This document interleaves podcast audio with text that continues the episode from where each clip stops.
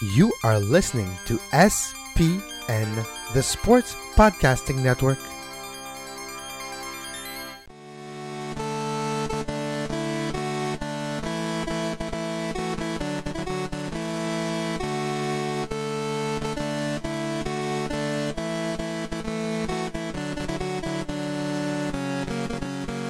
Five Rings Podcast, your weekly amateur sports and Olympic sports show with Dwayne Rollins and Kevin Laramie. And now, without further ado, here's Dwayne Rollins.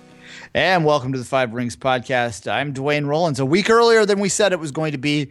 I don't know whether we're going to go back to weekly now, Kevin, but it is weekly for now. I'm Dwayne Rollins. Kevin Laramie. He joins me as always. How you doing, Kevin? I am doing great, Dwayne. Uh, better than a lot of tennis players with great big news. One of the reasons why we're doing a show today and to uh, talk about Game Set Podcast, the newest addition to the Sports Podcasting Network, hosted by yours truly.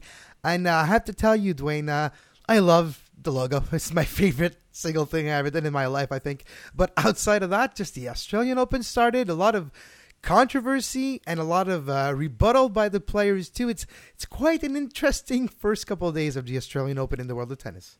Yeah, absolutely. I, I was up. Uh, I didn't stay up quite as late as you did, although you're, you're more of a night owl than I am anyway. But uh, I did stay up till around midnight last night watching a little bit of Aussie Open. I set the old uh, digital recorder up for overnight and woke up this morning and watched the rest of it uh, this morning. So lots of tennis to absorb over the next couple weeks. And as you said, you can uh, listen to our breakdown. I think probably we'll have a show on Wednesday, again, a show next weekend sometime, and then uh, we'll break down the quarterfinals, semifinals, and finals after that. So uh, lots of tennis action on Game Set podcast over the next few weeks. But uh, this is Five Rings, and uh, we're also going to focus in on the match fixing allegations on this show today, and that will be the the more serious uh, topic talking point that we're going to have, and uh, the majority of the show. We'll also going to have a little bit of a fun topic today too. Uh, Kevin and I we decided that uh, we're going to have some. Um, some uh, time machine dreaming. I do this podcast in front of a TARDIS every day, so you'll know where I'm come from. Kevin doesn't know what a TARDIS is, I don't think, but that's I- time. But I know where you come from too. I, I I know the circles. I know the doctor. I know. All right, so there you go. Uh, so we're going to go take our time machine, and our time machine is a very specific one. It can take us back to watch three Olympic events, only one of which can be Canadian focused. So uh, Kevin and I are each going to list our three historical Olympic events that we are going to take our time machine back to watch in our middle segment, and in our final segment, we are going to talk a little bit about LA's commitment to running a privately funded games entirely, and whether we think that's realistic, whether we think that's a good idea. Any thoughts, Kevin, before we go to the break? Very interesting lineup and uh, very diverse. Quite uh, the, the backbone and the history and the need for five rings is right there. Game, set, podcast on the Sports Podcasting Network. You seem at home on the court. Let's say that I've played around. And welcome back. Kevin, uh, lots of news in the world of tennis leading into the Australian Open uh, this week. The unfortunate thing is a lot of it's been pretty negative in the sense of this match fixing allegations that came forward. It's not surprised to anyone who's followed the world of match fixing that tennis would be a sport that gets implicated in this, but uh, certainly not great timing, although it's probably perfect timing if you're trying to get attention for it. And I suspect that's why it came out when it did. Um, you read some uh, articles that sort of summarize this pretty well. So I'm just going to throw to you now. And Kevin, if you could just sort of lay the land for us on what exactly is being accused here when we're talking about the match fixing scandal that is now beginning to uh, to uh, go over the world of tennis. BBC BuzzFeed published yesterday uh, a, a very in deep, uh, in depth article with uh, saying allegation. They found proof and they found uh, some evidence of match fixing. And there's uh, two questions we're going to try to answer right now with that BBC article. There's the main one, and they created a lot of. Uh, of uh, side articles uh, giving more bullet points and more layman's term what match fixing and what are the evidence that they found. So we'll start with what are the allegations. Uh, 16 tennis players who were ranked in the world's top 50 were repeatedly flagged to anti-corruption body, the Tennis Integrity Unit, over a decade. Second one, there were suspicions those 16 players intentionally threw, in quotation marks, matches. All of the players, that's the third one, all of the players, including winners of Grand Slam titles, were allowed to continue competing. Fourth one. Betting syndicates in Russia and Italy made huge sums from matches thought to be fixed, including three at Wimbledon. And the last allegations 28 players involved in those matches should be investigated, but findings were never followed up, a confidential report said. So, those basically, Dwayne, are the allegations that the BBC and the news site BuzzFeed uh, obtained in secret files and that published yesterday. Yeah, look, I've had the opportunity uh, a couple times now of, of interviewing Declan Hill, uh, who of course wrote the fix, the the famous uh, soccer match fixing book, and and he talked about tennis fixing a lot at that point and how prevalent it was uh, in that world. So this doesn't surprise me at all that this stuff would get him come out tennis is in many ways the most fixable of sports that exists and i think that there is almost a culture that accepts it. And this sort of speaks to that to me kevin because they knew that these people had fixed these games but yet they allowed them to continue to compete which tells me that there's a level of acceptance within tennis to to the idea that you might throw a game here and there. Yep. And, and just just before we go there i'll just explain what is match fixing and how does it work? It will really go uh, well with what we're going about to say now. The allegation is that players took money to intentionally lose all or part. That's the the most important thing between you and me, Dwayne, is part of matches so that gamblers were able to win bets. Um, in some case, investigators thought they saw a pattern where a player would win the first set of the match and get slightly ahead in the second, meaning the odds would move in their favor. At this point, when winnings would be maximized, the corrupt gamblers would place a bet on the other player. The fixing player would then lose the remaining sets. In other cases, players might fix part of a match, even if they won overall, for example by losing just a second set. Yeah, exactly. It's spot fixing is how they how they call that, and and there's this acceptance that spot fixing isn't as dangerous as match fixing, and I'll explain from my perspective why that's not the case in a minute. But that's exactly what you're saying. Imagine this. We'll play put this in, in terms that, that are easily understood. Imagine you are a top 20 player in the world and you are playing a player that's ranked 300th in the world. You're likely going to win that match. You're going to win that match 99 times out of 100 on your own on its own accord, right? You win the first set. You're in the second set, you get up a break. There's such a thing as live in play yeah, betting it is. that exists out there the odds will move astronomically in favor of the other person of the, that you of the favorite winning that set. So you'll get a money line uh, for the person behind by the break point and a set back that's much lower ranked of probably something like 500 like you'll get like 5 to yeah, 1 five, odds. 5 to 1 on easily. For example 3 3 to nothing in the set you're probably going to be 10 to 1 to to to win that set.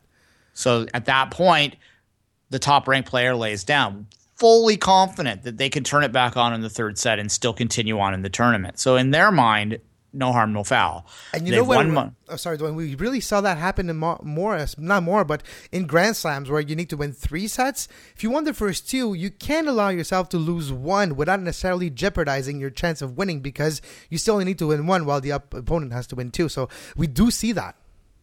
And you could even imagine a scenario where uh, a fixer would have a relationship with uh, with a tennis player where there would be a signal from the court. Maybe it's he drops his uh, racket. Maybe he calls a injury timeout at a certain point. Maybe he uh, calls a bathroom timeout at a certain point. Calls and a medical the, timeout. Just yeah, that anything. is the indication to the fixer that the fix is on and allows them to then get the news out to, to put the bet forward because these bets are instant and they're they're they're not very difficult or not very easy to to turn around at the time. It's very difficult to track these things. You have to find patterns, and I suspect the fixers are smart about this too. You can, yeah. you can and they're not going to try and get patterns. Oh, sorry, Dwayne they're not going to try and keep the patterns. Like they're losing the third game of every set's not something that's going to continue very often because they well pick that up when the with you know their analysis, right? The the gambling houses. Yeah, and in instant betting, you get your result instantly as well. So it's uh, cashing out instantly. Yes, after the fact, it's possible to track it down and to, to identify and pinpoint who did it. But by that point, the winnings are probably already spent.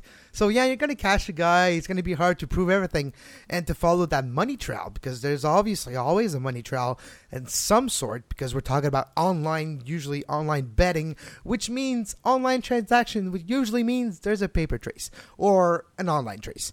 So uh, that's what we see a lot of time. But because it's instant, the, the winnings are like PayPal, boom, boom, cash out in my bank account. It's done, and I can spend them in 20, 20 minutes. It is very, very hard to pinpoint and to identify a red flag as it's going on. After the fact, when there's investigations, yes, it's one thing. But as it's going on, it's so hard. Like you're saying, if you just see the signal from the your uh, alleged friend on TV who says, "Okay, I'm gonna break my racket no matter what if I lose at three nothing," something, and yeah, so it's uh, it's very difficult to to be able to do something about it in the instant. Yeah, and and the other part of it, the problem too, is in terms of enforcement. You're looking at a lot of these the countries that host these gambling sites, and a lot of these they're either illegal gambling anyway, and it's all run you know by the by organized crime. So that's going to be difficult in its own accord to track down and and to enforce because these are people that are operating outside of the law anyway. Or if they are using legal houses or quasi legal houses to bet, they're going to often be housed. Uh, like the servers are going to be housed in places where they don't have a lot of authority to go in and get them. So really, the only way to combat this, Kevin, in my mind, is to go after the players that are involved hard and make it so that there's a one and out kind of policy that if you're caught match fixing and you know what? There are ways that you can pretty easily prove it in terms of, of if the betting spikes in a particular point and it doesn't make any sense. If it quacks like a duck, it's a duck, right? Absolutely, it, would be a deterrent, Wayne. If you if you really are throwing the hammer, you you really make it's a guillotine. You have suspicions of partaking some sort of fixing points, spot fixing, match fixing. You're suspended until the the investigation's going indefinitely. That's for sure. And uh, there's only two ways it can end. You either cleared and of everything, or you're banned for life. I think that's the way to do it because it's a deterrent. Yeah, it's gonna hurt. Yeah, people will be surprised if it's a big name and it happens, but it's what you need to do. It's what it needs to happen. Make an example. Do people talk about betting on baseball? Look at Pete Rose. Yeah, exactly. It's a deterrent. So it, it could be interesting what happens. Yeah, it, the other problem we get into is I think sometimes the sports themselves are reluctant to be that heavy on it because they don't want to draw attention to the fact that maybe some of their games haven't been on the up and up.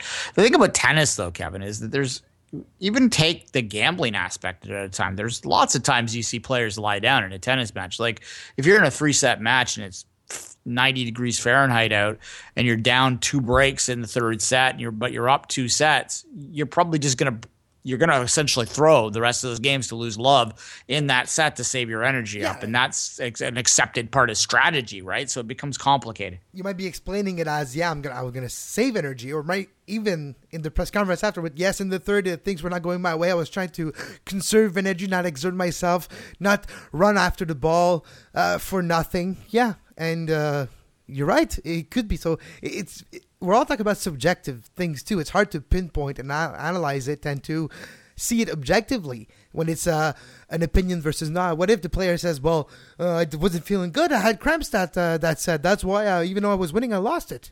You know, Yeah. There's a lot of things that can be explained. That it's, that's why it's hard to, to to pinpoint that problem too. Yeah, and this is where you need to cooperate with the legal gambling houses. And, and it's actually, this ties into the final point I want to make on this. And that is there was some criticism this week, uh, sorry, this yesterday, uh, when the Australian Open still maintained some gambling sponsorships and advertisements around that, uh, particularly in Australia. They, they got a lot of flack considering this story. Why should you still be advertising for gambling? But I think, and this is a difficult thing for people to understand, is that the best ally to combat match fixing are legal gambling houses. They don't want the games fixed because that's not how they make their money. That's, you know, having their industry called into question is not going to benefit them. Certainly having uh, fixers know that the fix is in and win money off them that's not really you know earned is certainly not going to help them so if you cooperate with legal houses to make sure that they are working with you to report to you any weirdness that's happening in the numbers, in the bets, in the spikes. If there's a spike on a, you can bet on single points in tennis, right? And there's probably a statistical number that you can figure out what the average bet is on any single point. And if it spikes off one in, in particular, then you know something's weird. Why, and you need not? It should be like the stock market. If it if there's something uh, red flag red up, it stops the betting and it cancels the betting for that match. Period. yeah, instantly, Boom. like some And way to work an, it in. An algorithm, like an, an actual algorithm, a computer algorithm, that would see that and it would just stop it. There's a red flag, and guess what? There'll be probably kinks in that at the beginning, but it's worth it at the end to make sure that it's on the up and up, like you say. Yeah. So that's uh, that's that's how you combat that. All right. Uh, this obviously is a story that's going to continue to have legs. And in terms of, uh, sorry, just- Kevin, go ahead. the the comment of uh, Novak Djokovic, uh, which uh, they have a lot of players have come out today. So he, Djokovic played down the allegation. I'm just gonna say uh, his quote. He says it's just speculation. He's like those facts indicate that it's uh, it was real, but it's just speculations. He Djokovic said it's not as big as people are saying. He he believes that it's a, a little over exaggerated, but uh, if the evidence and there's if the evidence and the allegations turn out to be actual proof and truth, 16 players in the top 50 it's it's quite quite a big percentage of uh, corrupt high level athletes. So uh, even though Novak Djokovic downplays the allegations it's very disconcerting. Yeah, and I'll say this: if six, if uh, sixteen players in the top fifty are alleged to be involved in this, I would hate to see what the numbers in the you know three to five hundred range are. Because if you're talking about you bet on tur- small little tournaments all over the world, and if you made you know, if you're making fifty thousand dollars in prize money and barely getting by because you have to spend money to travel to all these tournaments, and someone comes up to you and says you're going to lo- lose love, love today, and I'm going to pay you forty grand, it's really hard to hard to ignore that kind of uh, offer, isn't it? you'd be like yes and uh, what about next week what am I doing for you next week Yeah. it- so exactly and you, or the other thing is if they find uh, that let's go really into the conspiracy but it goes really like in the movie scenario but we've seen it happen with actual players that we know their name. Davydenko. If you have vices and some people in the betting syndicates like the russian italian that we talked about earlier well if they figure out that you really like women or that you really like gambling and at the end of the day you have a debt to them guess what you're going to have to do? Exactly. So uh, yeah it's very very complex issue Yeah, I feel that we're repeating this. We're talking. This will be the final point, and we'll move on to the more the on the on the court stuff. But a lot of people dismiss match or spot fixing as, as not being as as bad as match fixing, and I said that I would get back to this earlier on. The reason it is as bad is exactly what Kevin's just alluding to. It only takes one mistake. Let's say that you are supposed to blow set three, but something happens, your opponent's incompetent or whatever, and it doesn't work out for you. Then not only didn't you get the 10 grand or the 20 grand or the 50 grand or whatever you were promised, you might owe that gambler that. And maybe you don't have it.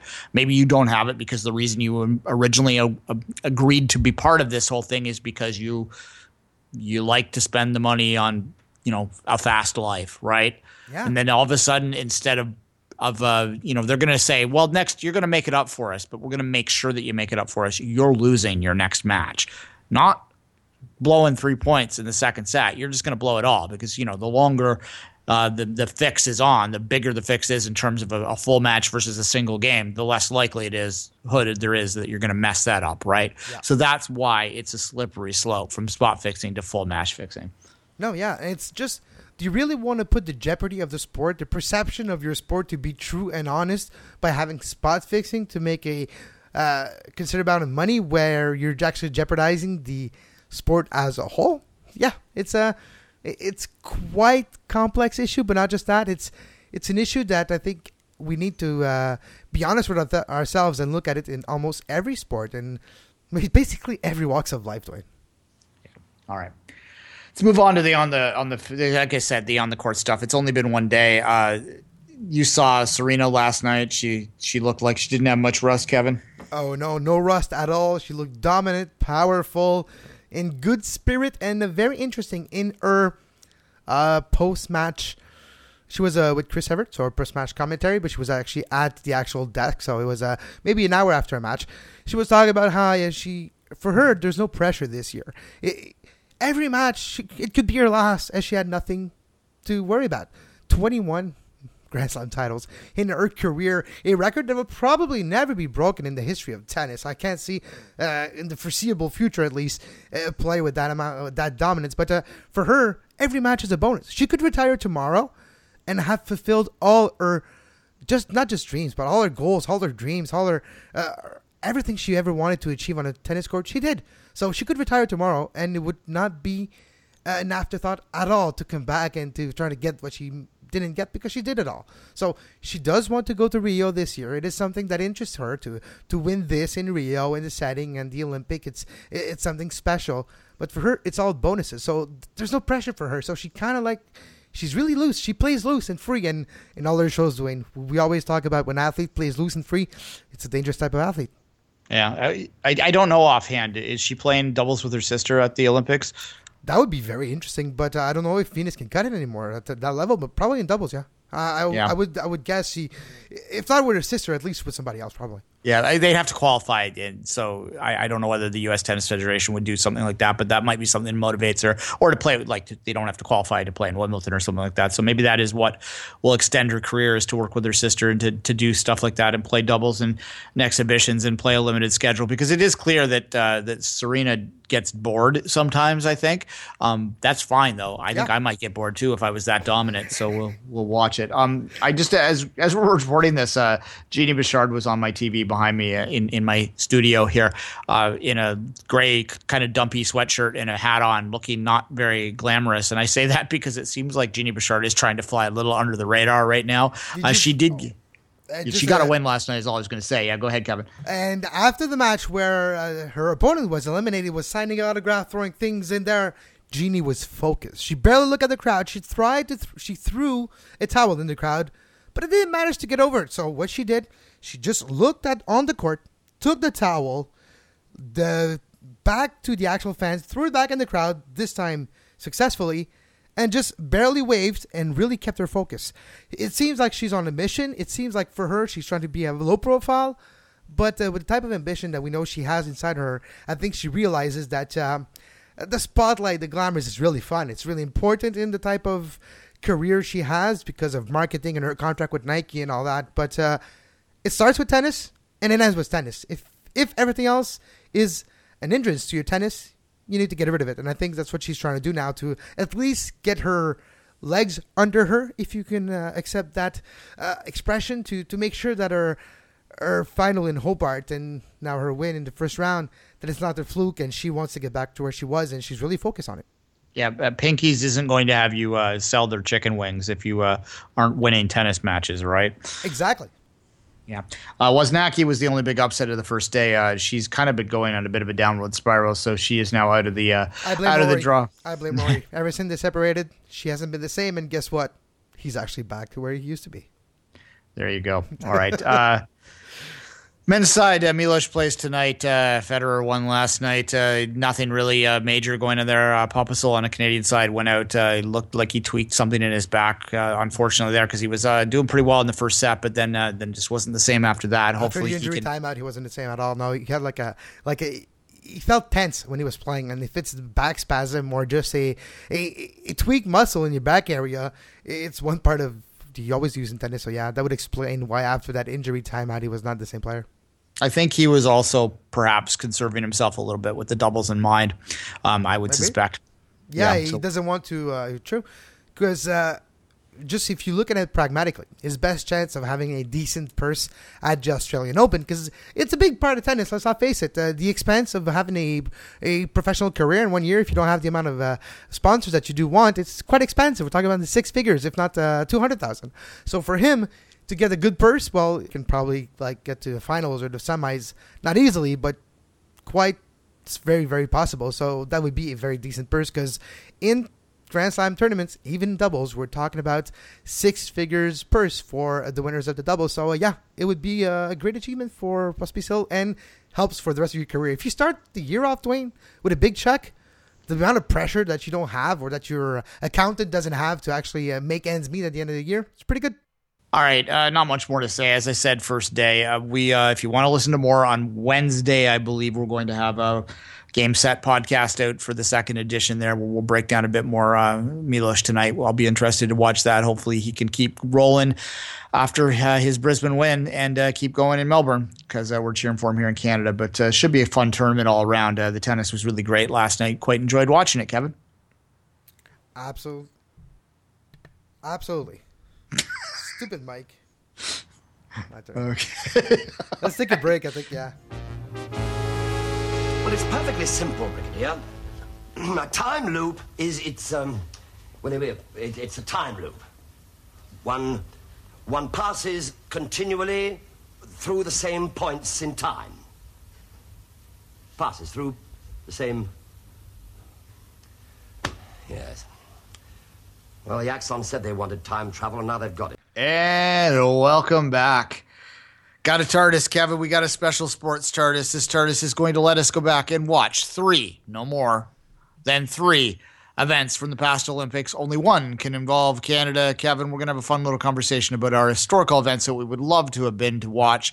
And uh, hopefully, if someone invents that TARDIS, if it's out there, let us know because I'd love to go back and watch them. So, uh, Well, uh, for, for you, it's a tortoise, Dwayne, but for me, I, I know you like the Doctor, but in my youth, I liked another type of sci fi show where to time travel, you actually need to take the Stargate and need to be a solar flare in the same time. So I'll, take I'll take the solar flare. All right. So regardless, we're we're doing time here. We could do. Uh, well, what's the the the from the Back to the Future? What's the car called? We're, we're Yeah, getting well, into the DeLorean today. All right, there you go. Flux Um, this- capacitor, help us. Basically what Kevin and I are doing is we're highlighting the, our three favorite moments. So we would not necessarily what we think were the most outstanding one or whatever, but what we'd like to go back and watch for whatever reason because we think that the atmosphere would be incredible or it would have a personal speak to us on a personal level. So that that's our fun topic for today. Um, I'll start, Kevin, and, and I says as I said, I was going to limit this to th- to one Canadian moment each because I could probably give you fifteen or fifty Canadian moments that I'd love to go see, including like all of Vancouver again. I want to go Um, see Denis Brodeur win the gold medal in 1950 with a yellow jersey for Canada. There you go. Exactly. Like there's lots of stuff we could do there. So we're limited to one Canadian moment and, and two international moments. As I said, I'm not going to pick all of Vancouver because I couldn't like limit it to one thing. Maybe the gold medal hockey game, I suppose, if that were what I was going to do. But that's not what my selection is. And I'll start with my Canadian pick, Kevin, and then I'll let you go with your Canadian pick. I want to go back to Atlanta, and I think I've talked to the, about this before on this show um, in a, in different contexts. It's the event that I really, really loved from the Atlanta games, and that's of course Donovan Bailey winning the hundred meter. But the other, the four by one, is what I loved the most, and I think I'm not alone because when they uh, Pan Am games were here in Toronto, the last part when they lit the flame was actually that four by one hundred meter team. It was it was pre-recorded. It was very weird, but at any rate, they the four members of the four by one. Uh, you know, ran around with the flame for the final segment, handed it to Donovan Bailey, who allegedly was on top of the CN Tower and skydove into the. It was very weird, but anyway, that's how they lit the flame. Um, the reason I love this is because it was just such a. It's so Canadian, really. It really is Canadian because the Americans hadn't lost in this, and all week leading into this, there was all this talk about whether they were going to get Carl Lewis his record breaking gold medal. And no one was talking in the American networks and in the American coverage about even the possibility that the Americans would lose, this event, despite the fact that Canada was the defending world champions and had the 100 meter gold medalist as their anchor leg. So, us Canadians, as we're apt to do when the Americans are ignoring us, we're just had this slow burn going all week. It's like the slow burn is the only way to say it. We get more and more pissed as the week went on that no one was giving that, this team any respect. So when Donovan Bailey turned that final corner in the heart of the American South, clearly about to win the gold medal, sticking it right to our rivals to our south. It was just a great Canadian moment as a sports fan in all the ways that it's both good and bad as a sports fan, but it's good bad, if you know what I mean. We just hands in the air, and I would love to have been in that stadium with a Canadian flag just going, suck it, as they turn that corner. And And that- it's that's not very- 1996 is the right thing to say. Yeah, not very sportsmanlike of me, but I don't really care.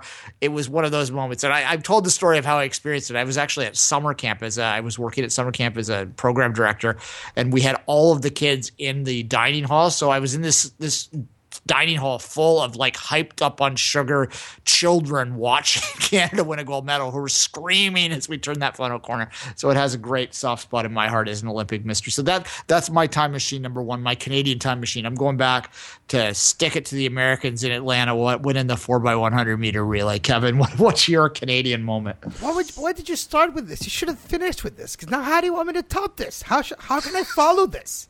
I don't Like know. you, you dropped the mic on the first one. How am I supposed to follow this? All right, mine is a gold medal. Uh, the first hockey gold medal for Canada in 50 years when a son did the same exploit as his father did 50 years after. Uh, Martin Brodeur for the goalkeeper for the Canada team with the pass, the famous pass. One of the probably the famous move that wasn't a move by Mario Lemieux in his career where that dummy pass, the first maybe ever dummy pass in hockey, or the first famous one, where he let that puck go to Kariya. Kariya buries it, and Canada wins gold in 2002 in Salt Lake City. I would want to be there for two reasons: to make sure that loonie goes into the ice for sure, and to see the gold medal game. Uh, the two great moments in the, the lore, the history of hockey in Canada, and uh, we experienced it on our TV screens. I would just love to be there. I actually touched the Lucky Loonie once. Did you know that, Kevin? You went to the Hall of Fame, That's you? Yeah, yeah, yeah. It was they had it in the Hall of Fame, and You- you could touch it, actually yeah. you could actually touch it, um, which tells you everything you know. For those that don't know, I, American or international listeners, they buried a Loonie, a Canadian dollar, in the middle of the ice hockey rink. That they've done it every Olympic Every since. every Olympics since, even in Torino and everywhere now. So yeah, yeah, because the Canadian always makes the ice because they're the best ice makers in the world. yeah, because we're Um, Canadian. Although, yeah, we'll see. Anyway, they uh, that would be certainly a good one. And one of my favorite things about that, Kevin, is, is the fact that the crowd. There was a lot of Canadians that like drove from the Prairie provinces overnight to, and like bought scalp tickets to get into that game. Yeah, God knows how much they spent, but there was there was a significant Canadian uh, uh, presence in the arena that day, um, and they all started singing "Oh Canada," and they perfectly timed it so it ended as the final second rolled off. And I've never quite understood how they did that.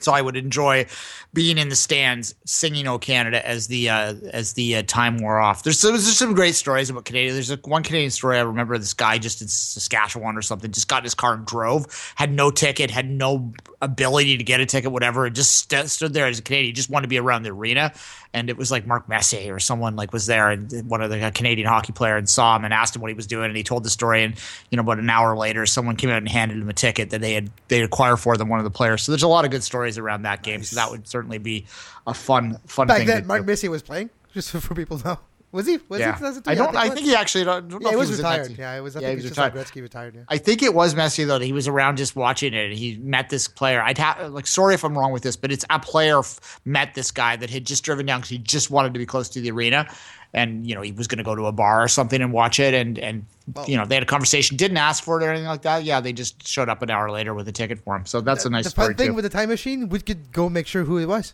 We could actually go Yeah. witness that story. Exactly. It's uh, yeah, I actually heard that from the horse's mouth too. So I don't think that that's a wives' tale, but that's something that happened anyway. So my that's our Canadian moments out of the way. So we'll go with uh, my first international moment, and I'm going to go back to an Olympics that I really enjoyed a great deal, uh, even though they were on in the middle of the night. Uh, they're one of my favorite Olympics ever. Partly, I think, because they were on in the middle of the night, and I was, ex- you know, the, I turned my schedule completely over. I, I was at an age when it was still kind of like appropriate to be kind of a bum watching the Olympics for 24 seven. Now I'm just the weird guy doing What? it, but It- then, it's not. It's not. It's frowned upon. You're saying now? yeah, well, we'll see this summer. People got their priorities wrong. Yeah, I usually Not take we. We are. We don't. They do.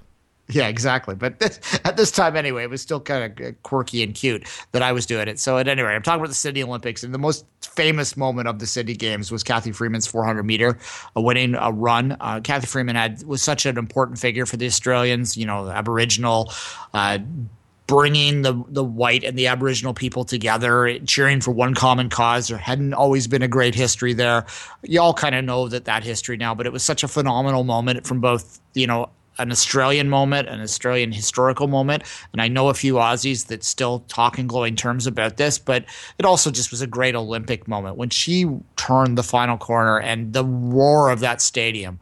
And it was such a great two weeks for Australia too. They just kept winning and winning. Aussie, Aussie, Aussie. Oi, oi, oi. We all still have that in our head, right?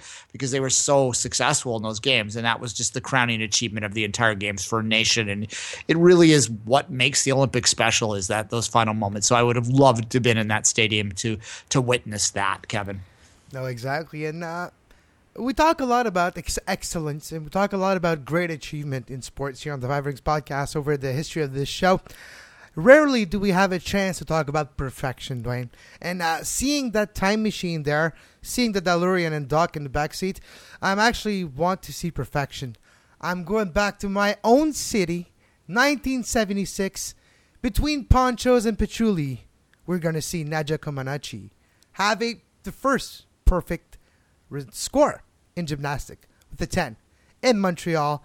And I would just love to see not just that, but uh, all the Olympic activities here in my own city to see why we spent that such amount of big amount of money on those games. I would just love to see it in action, to see the big O not finished, all those things. I would just love to see it. So uh, for that reason, 1976, here I come. Fair enough. And, uh, you know, look, if I could pick in general the two weeks, if I could get a time machine that would take me back to two two week periods, uh, I think Calgary and Montreal, or sorry, you know, Calgary maybe two, the, the 88 Olympics. Yeah, absolutely. We don't necessarily talk about the 88 Olympic as much. There's a lot of great memories from that. And I'm old enough to remember them too, but Vancouver sort of dwarfs it because, well, we won in Vancouver. A, I had a Calgary toque. I was four years old, but I had that toque for maybe 10 years. I just loved that logo. I just, uh, it's, a, it's a great, you're right. We don't talk about it enough. Uh, Elizabeth Manley was the, uh, the, the figure skater was probably Canada's top moment in that game. So she won a silver medal, um, and it was just she probably deserved the gold medal too. It, you know, figure skating is so subjective, especially back then. It was very subjective, and she just blew the blew the roof off the place, the Saddledome, the then new Saddledome. They're looking to build a new one. Talking about making yourself feel old. There's lots of talk in Calgary that they need to build a new building now, but at any rate, she blew the roof off the Saddledome. Uh, and, and probably could have won the gold medal in any other game. But back then they used to have uh, Witt one, Katarina Witt, uh, Witt won the gold medal, and she won it based on the uh, figures. You know how they used to have to do the figures before they did the uh, short and the long uh, platform in figure skating. They had yep. this competition where they used to like skate eights and no one watched it. It was boring as hell. They eliminated that. Um, had that not been involved, she would have won the gold medal, and Canada would have had its first gold medal on, on home soil way back in '88. But anyway, that's that's not where I'm going back to. But uh, we we got it off track. Um, Montreal, yeah, it's before my time to remember as well. Yeah, before mine uh, too. well, well before yours. Well yes. before mine. Um, but I, I, certainly would enjoy. I've seen the, the, video, and I know that my grandparents went to it, and I've heard stories from that. So it certainly would be exciting just to even see Canada back then, um, see Montreal back then, and a very interesting time in our history would be certainly something that we would uh, uh, both, I think, enjoy. So uh, that's a good choice, Kevin. Um, my my third, gonna go since I kind of stuck it to the Americans in my Canadian moment, um, and that is the Canadian in me. I am going to uh, to give back a little bit and watch a very famous American moment for my uh, my final one, and it's maybe the most famous Winter Olympic moment of all time. Would you think that that's probably the case, Kevin? Here in North America or in the U.S. perspective, yeah, for sure, it's uh, the one that you they look with the biggest rose-colored glasses, the one that it's hyped and remembered with the fondest memories. Yeah. Yeah, I'm of course talking about the 1980 Miracle on Ice, and it it's just I'm a hockey fan, and it's such a hockey historical moment. And I, I, I would be curious to see what non-hockey fans in Europe would think of this moment. But it is, you know, was voted Sports Illustrated's uh, biggest uh, sporting story of the 20th century. Um, you know, crazy stuff like that. So it's just to be part of something that famous. And, and Lake Placid too, if you've ever been, is tiny. It's one of the last games that were held in sort of resort towns, and that arena is minuscule. Like it, you can't even comprehend how small it is. And it was just a different time in the Olympics too. It was funny. I, I was telling Kevin off air. Uh, one of the reasons this idea for a story popped in my head is I was uh, back home with my parents at Christmas time, of course, and I was watching the movie Miracle with my dad. Miracle is the story of the 1980 Olympics. It's basically a Herb Brooks, the coach's biopic. It's what it is. But yeah. alas, I, I, was watching this, and at the end of that, I went, I wonder if the game is on YouTube. And it is. If you do search it out, like you know, 1980 Miracle on Ice full game, it's there. You can watch the entire thing start to finish. And one of the things that's really interesting about that, and it just sort of speaks to how quaint it was back then, the Winter Olympics, is it wasn't shot live. It well, was shot live, but it wasn't aired live. So they they come to Lake Placid, and you see all these drunk people behind the live shot in the thing and they're all, of course, celebrating this win. And they had to pretend that they didn't know who won the game, or they did know. They didn't pretend they didn't know. They just couldn't tell you who won because they decided to then show the game on tape delay after that. And that's how the Olympics were filmed in their entirety back then in the United States, where this game was shown. I mean, there's still a lot of tape delay, which we'll talk about a lot when we get into the summer. Yeah. But just the whole quaintness of it, this just to be in there, and I just saw all these, you know, old school 1970s because it was 1980, but it was basically the 1970s still, you know, right? It was only two months in. The old toques and the kind of the mustaches and the very 70s styles there. It just looked like it was kind of a fun party that night too. So that's kind of why I want to go back to Lake Placid for to watch what is a very historical moment. And I'd also to to make this non-American, I would love to watch that Soviet team at their peak play uh, as a hockey hockey guy. Um, that would just be something that's phenomenal. I you know I remember watching them on TV probably into '88 and and so on in the Canada Cups, but to have a chance to see them live would have been phenomenal. Yeah, there, there's thousands of moments or choices or uh, games, performances, medals I would have loved to go see and choose as my third one. But it's so difficult to pinpoint and choose one when we're only three. So I went with my personal history. What did I would like to see? What what did I experience when I was a kid that would make me want to see something? And we go back to 1992 in Albertville. First of all, one of the games that I like the most when you were talking about resort towns, it's one of the last ones as well in Albertville in France. And for me, uh, what I liked about it, it's it's not a Canadian story. Well, it is, but uh, because they competed for France, uh, it's a French story as well. Uh, the, Paul and Isabelle Duchesnay figure skating uh, gods back then. Basically, they were the most famous in the world. Uh, competed for Canada, but eventually, uh, uh, change of coaches, and uh, France basically gave them a golden bridge that they could not refuse, and they competed for for, the, for France and had great moments, uh, some great deception, some uh, uh, great stories. But the fact is, I love that story because I was an extra in the movie of their life, and I would love to go in. Albertville in 1992 to see if the producers got it right, to see if the director got the feel of 1992 and Albertville right. And quite frankly, I want to see if there's a guy looking like me in the stands because that's what I was playing. Anyways, that would be really fun. there you go. Kevin, the movie star, wants to go back. They were a great pair. I mean, uh, uh, in terms of you know, again, Kevin and I talked about this a lot when we started this with Sochi. We're not figure skating guys per se. Well, we do talk a lot about it often. If you look at all the five right now, yeah, there's a lot of figure skating talk on this, but certainly I can appreciate how successful they were. We talk about a lot about ice dance too, because ice dance was a big was a big topic in Sochi, wasn't it? exactly. Okay, oh. so the the Ice Dance podcast to be out on the Sports Podcasting Network uh, soon. Um, it's going to be called Blades of Steel. Come on, come on. oh dear, yeah. Blades of Steel on the Sports Podcasting Network. All right.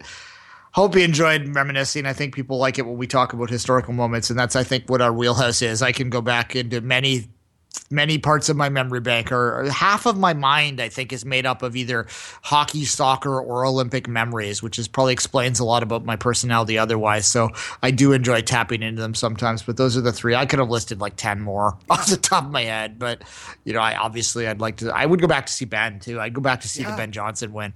And to um, see a look at the locker rooms of carl and all the other guys. Yeah well you know why not? topic. I'd like to yeah fly behind the wall, see if the testing was on the up and up. It's a different topic altogether.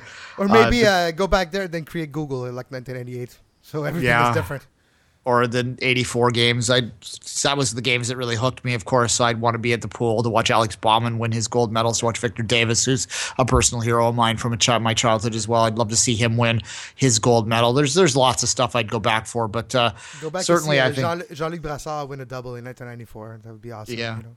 It's funny how I most of my, my favorites are, are summer related. That's just my personality. I've always preferred. And mine are all winter, basically. Yeah.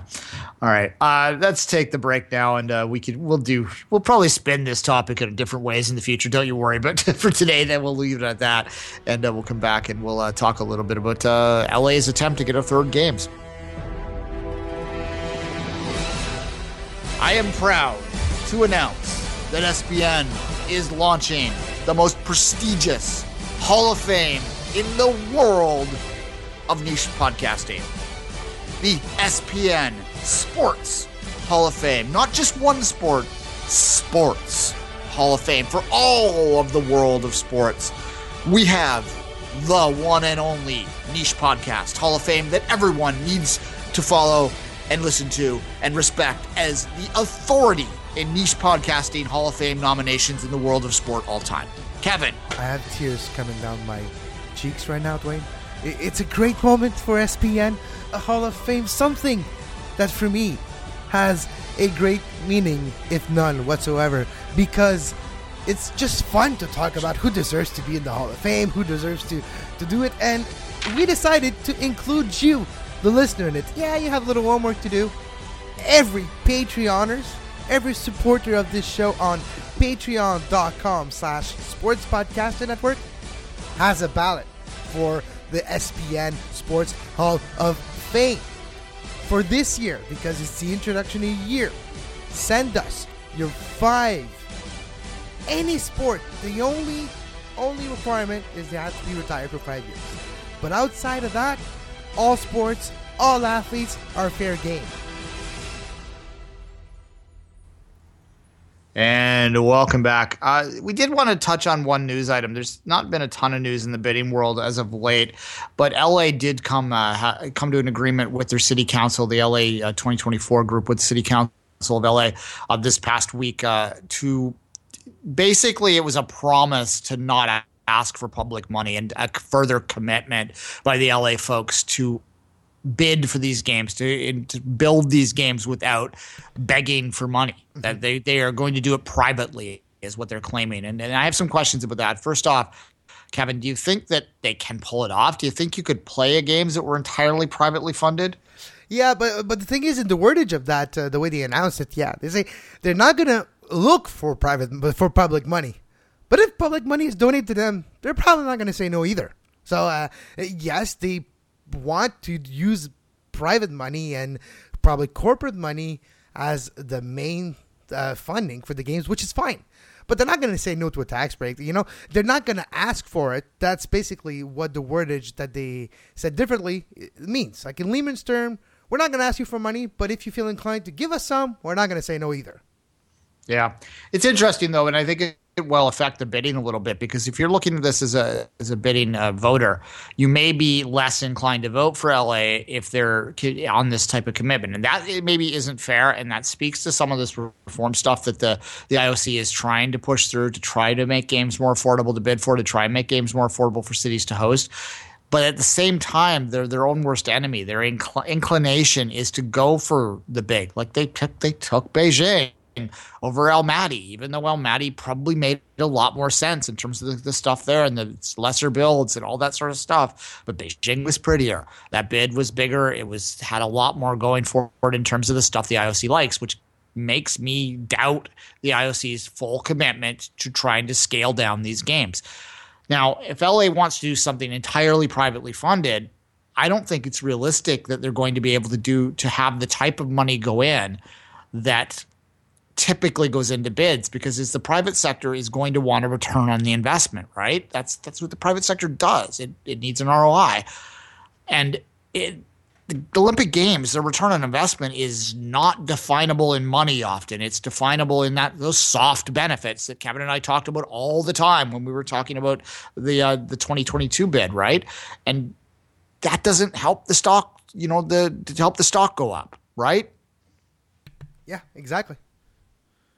Okay. Um. Look, I, the other part of this too, if you remember the Atlanta games, they were very much uh, corporate driven. There was a lot of advertising. I remember Coca Cola and Pepsi like everywhere. I remember them. Well, this would have been Coca Cola. yeah, but Pepsi trying to get it there like in TV because they couldn't get. Uh, it was just, yeah, it, it, was a battlefield, a battle of brands, basically. Yeah, and a lot of people that I, I was in Atlanta not during the games, but I was in Atlanta less than a month after the games were over. Uh, just by happenstance, I happened to travel down there immediately following those games, and eh, there was still advertising everywhere. Like the you could see the the fall. I think that the uh, Parapan, not the Parapans, the Paralympics had just ended uh, like a week or so after I got there. So there was still a lot of signage. There was still a lot of stuff up like that, and it was it was crazy. Like it was just like uh, commercial row, and anyone who covered those games back then that were there during them, they talked about how like sort of gross it was, like how over the top the commercialism was. But if you're going to have a completely privately funded games, it's going to be what it's going to be. And that begs the question is that worth the trade off? Is having someone trying to sell you something every two seconds worth it if it means that it's less of a burden on the overall taxpayer, Kevin? And, and I don't have an answer for that. I don't have a good answer for that anyway. No, it's true because you can you can basically debate both sides of the story, and both sides would seems like they're right. That's the thing, yeah, yeah. Because on the one case, the athlete would probably get better funding, and the game would probably not be a burden for taxpayers at all, and it'd be held a decision of the city council be like, yeah, why not? Let's bid for the game. It's not going to be an issue for us. We're not going to pay for it. We're just going to allow corporate money to come into the city. People are going to spend city here, build stuff here, and at the end of the day, we're going to benefit from them. So yeah, so it might be easy easier to convince city councils, government, uh, different levels of it uh, with that measure. But at the end of the day, it might take the soul out of the Olympics. It might take uh, the, the viewer experience might be a lot different. The actual fan experience attending it might be a lot different. Where you're trying to be, like you say, be sell something every two seconds, and uh, basically uh, there's corporate logos everywhere. But uh, is it worth the trade off? Yeah, it's a very difficult question to answer. Well, people get funny about stuff like this, and maybe one day we'll have a conversation about uh, jersey sponsorship or uh, strip sponsorship, and that that's a big question now. The NHL has talked about adding advertisements to the front of its its jerseys, and a lot of people are freaking out about that. They can't imagine what it would look like. But then again, Kevin and I we follow Soccer, Soccer, uh, exactly. and it's just normalized at this point in time, and we don't have it an looks weird when that. there's no sponsors. Like, how come there's no sponsors? Uh, that team's not good enough to get a sponsor. That's what we think now when a team doesn't have a sponsor. Yeah, and meanwhile, you talk to older fans though, and they they still maintain this like they they long for a, a time where it was just you know the club badge in the the corner of the shirt, and the rest of it was just plain color. And certainly there there is that feeling out there. Um, we accept that though, by and large nowadays. Uh, we by we by and large accept the you know whatever the handyman whatever bowl and saw in uh, college football in the United States. Like it's it's weird, or like stadium rights names, like Pizza Hut Park was a stadium in MLS for a while, which was a funny name stadium. StubHub Stadium in, in LA, right? We we BMO Field here in Toronto. I mean, people just call it BMO now, and it'd be weird if that it's the National Soccer Stadium is the name of the stadium that TFC plays in, but no one knows that it's BMO Field. And yeah, it's I like sus- calling uh, St. James Park, trying to name it Newcastle uh, Newcastle Stadium. No, they had an uproar. I knew it was Newcastle. I can't remember the actual companies. They changed it back to St. James Park because it's St. James Park. yeah, and it, that's a it's a weird thing there. So we accept that, but would we we we get weird about other things? We get weird about uh, title sponsorship on on sports teams that have been around a long time. We would get weird, I think, if it was the 2028 Toronto Olympics as sponsored by Royal Bank. People would have an issue with that, and but I do. And I have an issue with that instinctively when I think about it. I, I don't like it. It makes me feel. It makes it feels wrong. I would. You I would. ugh, yeah, you're like, oh, like- you're not sure. It's like there's something putting off. with it. Yeah, you're right. I, if the Montreal Canadiens had Bell on the front of their jersey with the normal colors instead of the Hab logo, I'm not even a Habs fan, and that would seem wrong to me. But It, would, it would look like a corporate. It would look like a like a beer league jersey because that's what they are. yeah. right? And but then again, then maybe ask you this, and we'll move away from the Olympics for a second. If if the Habs put Bell on their logo, maybe put the little C with the H in the top corner, and then there was Bell in front, and then the average ticket price dropped twenty percent across the board, would that be worth it? and they get Sidney Crosby or something. Yeah, it's It- again, it's the same. I I don't know. I, I can debate both sides. Uh, it's yeah, it's it's a fence, and it's hard to choose one side because I understand the benefit and I understand what it costs, the cost of it too, and I don't know which side is better than the other. The balance is pretty equal right now. Yeah. Anyway, to get back to the Olympics, though, it is interesting that LA is making this claim. Um, Yeah, you're right. It's claim. a claim. it's a claim so far, and that that's the question there. And there would be a lot of cynicism around that, but it does speak to something we've a theme of the show since the beginning is how difficult it is for cities, particularly in North America, particularly in the West, to get backing unless they they make claims like this. So we'll see whether this is right. I think if they could pull it off and not lose you know, not be crass about it, then everyone's going to win, and that's going to be a happy, happy scenario. And uh, hopefully they can do that. Although I still maintain LA is a long shot for these games. I suspect they're going uh, to somewhere in, in Europe. Kevin, Yeah, no, yeah, absolutely. all right. It's a, it's, um, a, it's, a, it's a quite a uh, very, very interesting show that we had today, Dwayne. Uh, going from match fixing allegations to uh, putting sponsorship on the Habs jersey. Yeah, I think we touched it all today. Yeah, and on that note, I think we'll say goodbye. Uh, we'll probably be back next week. We did plan one regular one for next week, and uh, so we'll stick with that. There's lots of curling coming up. Might have a Dwayne Talks curling segment next week.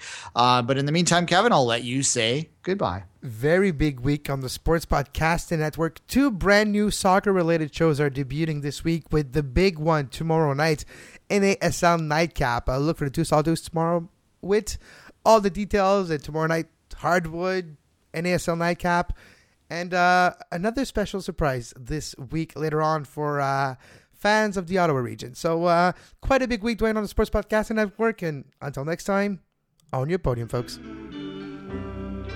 You were listening to SPN, the Sports Podcasting Network.